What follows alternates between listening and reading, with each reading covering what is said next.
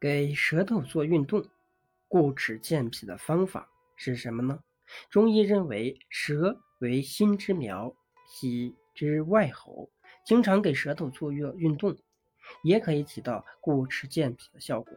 方法呢有以下几种：动动我们的舌头，伸缩运动，静坐去除杂念，眼睛半闭，微微张开双唇，将舌头伸到最长。保持五秒，然后缩回，如此反复做三十六次。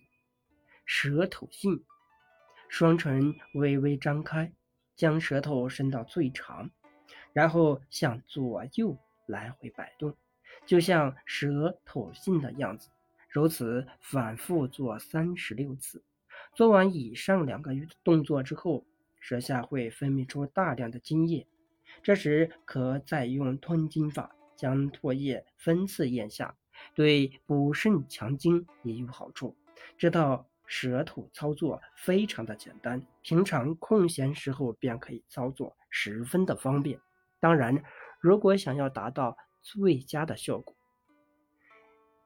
可以选在上午九点到十一点之间，此时为气血流注脾经之时。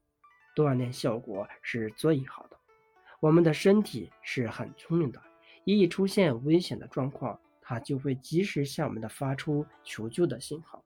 而我们首先要做的就是读懂它的语言，并根据它的指示做出快速的反应。养生就先从读懂自己的身体开始。